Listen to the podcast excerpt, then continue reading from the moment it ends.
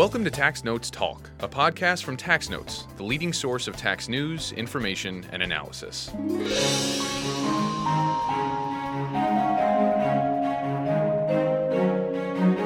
Happy holidays from Tax Notes. This week we're continuing our annual tradition by ending the year with a few short tax stories that may be a little odd or otherwise don't work as full episodes. As our gift to you this holiday season, here's our year end collection 2019. Joining me now in the studio is Tax Notes legal reporter William Hoke. Bill, welcome back to the podcast. Glad to be here, Dave. So, what do you have for me? Well, I have a story that I worked on back in September. It's a little bit interesting. There was a woman who has been certified by the Guinness Book of World Records as having been the longest living human. She reportedly died in 1997 at the age of 122 years and 164 days. So, all of this sounds a little skeptical. Well, there are two Russian researchers who came to that conclusion. A guy named Valery Novoselov and Nikolai Zak, a mathematician, started to question the fact that this woman, Jeanne Calment, actually lived as long as she did. And the reason they did was because the next longest living person was only 119 years old when she died. That was Sarah Knauss, who died in 1999 in Allentown, Pennsylvania. So after the reports that Miss uh, Calment died in 1997, again at 122 years, and Novoselov, who is a professor of genealogy and geriatrics at the People's Friendship University in Moscow,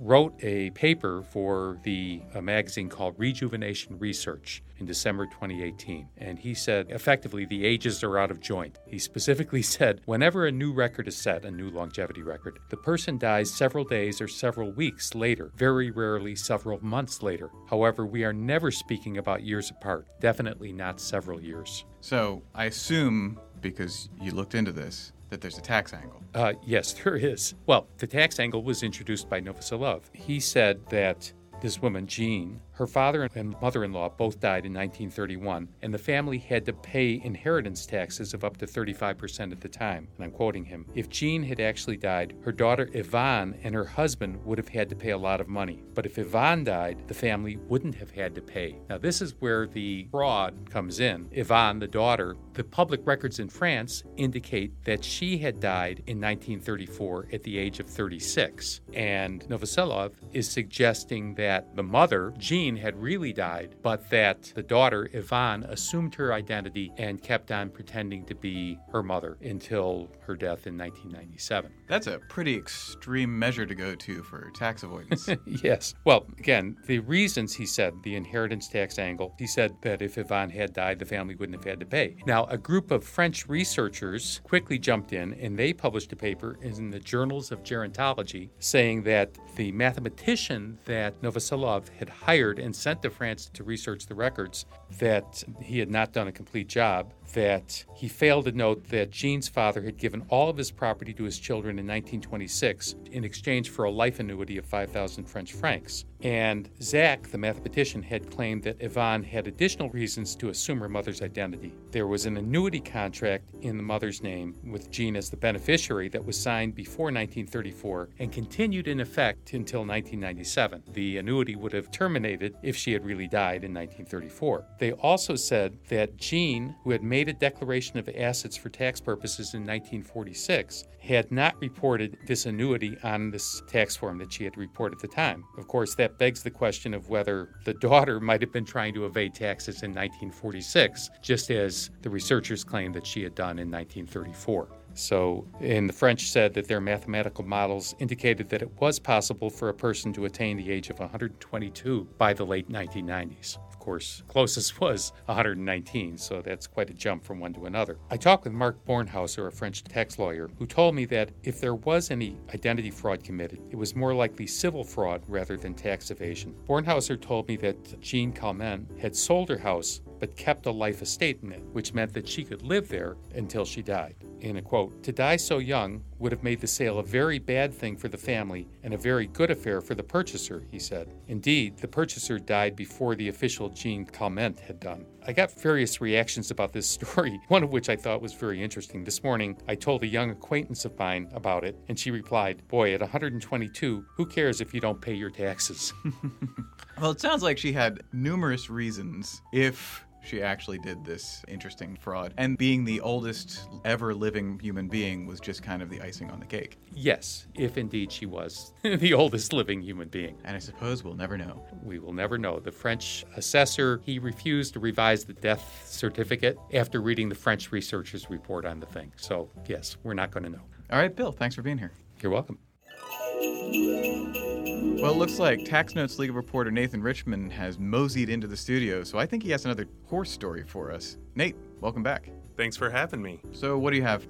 Well, what I've got for you this time is a case of Denise McMillan, who had herself a nice long career both in the horse business and in computer programming. She was involved in dressage and breeding for something like 50 years. The problem was in 2010 when she was trying to deduct hmm, about five, six thousand dollars worth of horse-related expenses. Her last horse had been dead for two years, which, in the words of Judge Holmes, means that Mrs. McMillan didn't own, breed, or show any horses in 2010 makes it impossible for her to do what a horse breeding and showing business does breeding and showing horses. These expenses no longer being business expenses are thus not deductible. So, would you say that this is a case of the IRS beating a dead horse? Well, this was uh, Ms. McMillan's sixth trip to the tax court with regard to a horse breeding business deduction. But then again, horse had only been dead for two years, so at least it was alive for part of it. One other fun part about it is that the horse that died in 2008 hadn't earned any money for her since mm, 97 and uh, had just been sent to Australia in the hopes of bi monthly $1,500 breeding attempts. Did Ms. McMillan have any argument in favor of saying that there's still an ongoing business even though my horse has been dead for several years now? She did have some argument that she was looking into finding a new horse. Of course, that left her in the still not yet in business stage, so she was in the old business dead, new business not yet born stage. All right, so you need to have a horse, of course. Of course, of course. Nate, thanks for being here. Joining me now by phone is Tax Notes reporter Paul Jones. Paul, welcome back to the podcast. Thanks. Good to be here. What do you have for me?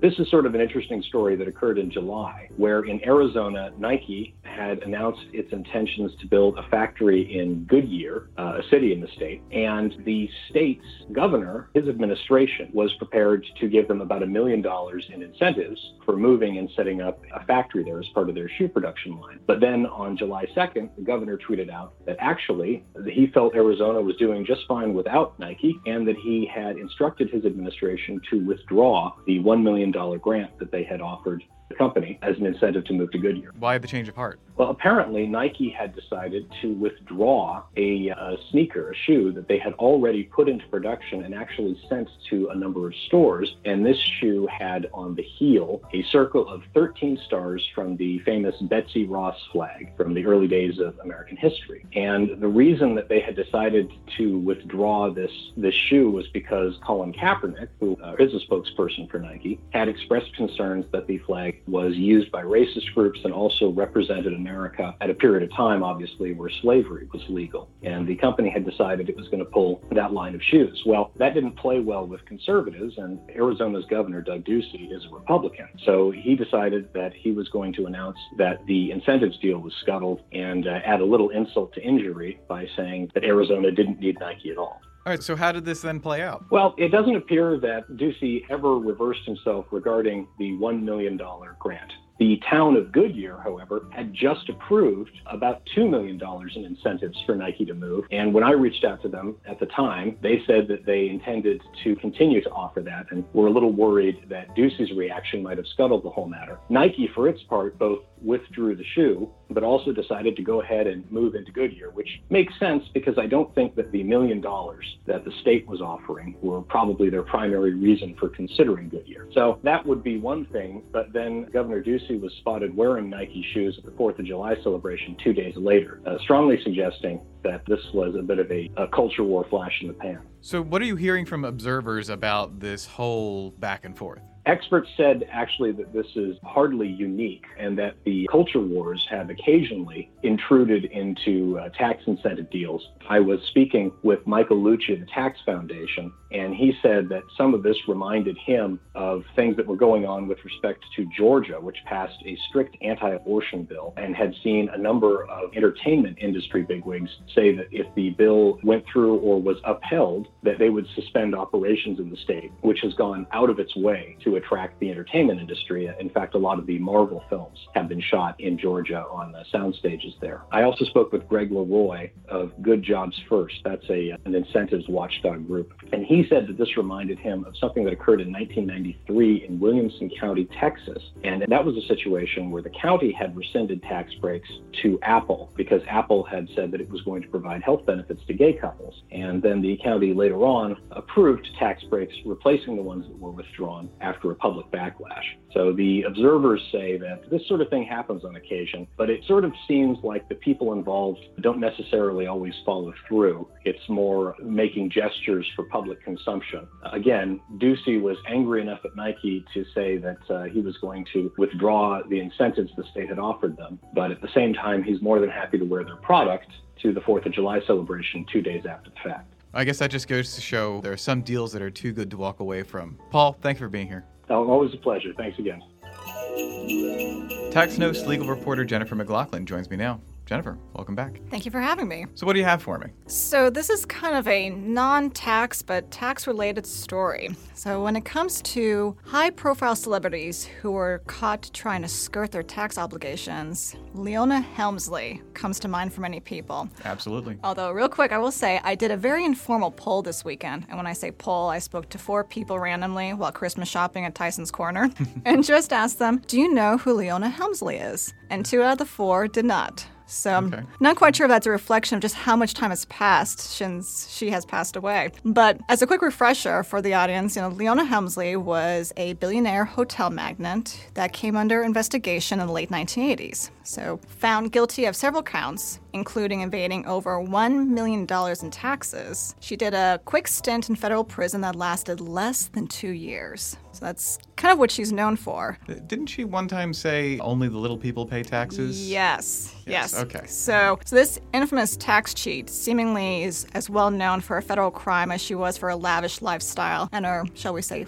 haughty reputation. So she was famously callous towards people, including her employees, which earned her that moniker, Queen of Mean. And I believe it was a former housekeeper that testified during her trial that she once said, "We don't pay taxes; only little people pay taxes." and we referenced to her and her former husband. So yes, so this kind of followed her throughout her entire life. But it's been a while since she's been with us. She passed away in August of 2007, 12 years ago, and yet her name is still popping up in headlines. And so this story relates to her estate, which exceeded $5 billion, most of which went to a charitable trust that was named after her and her late husband. And in her will, Helmsley provided that her five executors were not going to receive what are called statutory commissions for their work. They were going to receive reasonable compensation for their work. So the question is what's reasonable compensation? It was not defined in the will, but there are factors in New York law that help guide a determination of what is reasonable compensation. So what happened was, though, the New York Attorney General took issue with the executor's compensation a few years back. And the reason is the New York AG was the statutory representative of the ultimate beneficiaries of that charitable trust. And so there's a long history and a you know, complicated issue in terms of the methodology to get to what was reasonable compensation. But the long and short of it is, just this past August, a New York court found that the five executors were right. and that The decision favored their determination of what their compensation was, and that was collectively more than $106 million. Okay, that's a lot. That's a lot of money. Yes. Two of the executors have passed away. One was Leona Helmsley's brother. His estate got a smaller portion of that compensation than the others, but the remaining amount was divided equally between the three surviving executors and the estate of the other one who passed away. And according to the court's order, this amount was less than 2% of Helmsley's total estate, but the amount of compensation reflected the unique and complex nature of handling this estate and the risks that the executors had to take. So I guess this is sort of evidence that tax evaders never go away, their estates just fade into the. I wouldn't say the Helmsley's case is is reflective of the norm. Okay. Yeah. Well, Jennifer, thank you for being here. Thank you very much for having me. And now, instead of coming attractions, we're joined by Content and Acquisitions Manager Faye McRae with a special announcement. Thank you, Dave. The submissions period for the Christopher E. Bergen Award for Excellence in Writing is open. This annual award recognizes superior student writing on unsettled questions in tax law or policy. Eligible students must be enrolled in an accredited undergraduate or graduate program during the 2019 to 2020 academic year. Visit taxnotes.com/students for more details. The year 2020 marks Tax Analyst's 50th anniversary. We will celebrate this milestone at a gala event at the National Portrait Gallery, April 29, 2020, in Washington, D.C. We will be honoring former IRS Commissioner and longtime leader in the tax world, Lawrence Gibbs, and discussing the future of tax policy. We hope that you will join us in celebrating our first half century. For more information or to purchase tickets, email galainfo at taxanalyst.org. That's it for this week. You can follow me online at TaxStew, that's S T E W. If you have any comments, questions, or suggestions for a future episode, you can email us at podcast at taxanalyst.org. And as always, if you like what we're doing here, please leave a rating or review wherever you download this podcast. We'll be back next week with another episode of Tax Notes Talk. Tax Notes Talk is a production of Tax Notes. You can learn more about us by visiting www.taxnotes.com backslash products. When major media wants the straight story, they turn to Tax Notes. Thank you for listening, and join us again for another edition of Tax Notes Talk. Tax Analysts Inc. does not provide tax advice or tax preparation services. Nothing in the podcast constitutes legal, accounting, or tax advice. A full disclaimer is included in the transcript. Did Ms. McMillan have any argument in favor of saying that there's still an ongoing business even though my horse has been dead for several years now? She did have some argument that uh, she was looking into finding a new horse. Of course, Oh,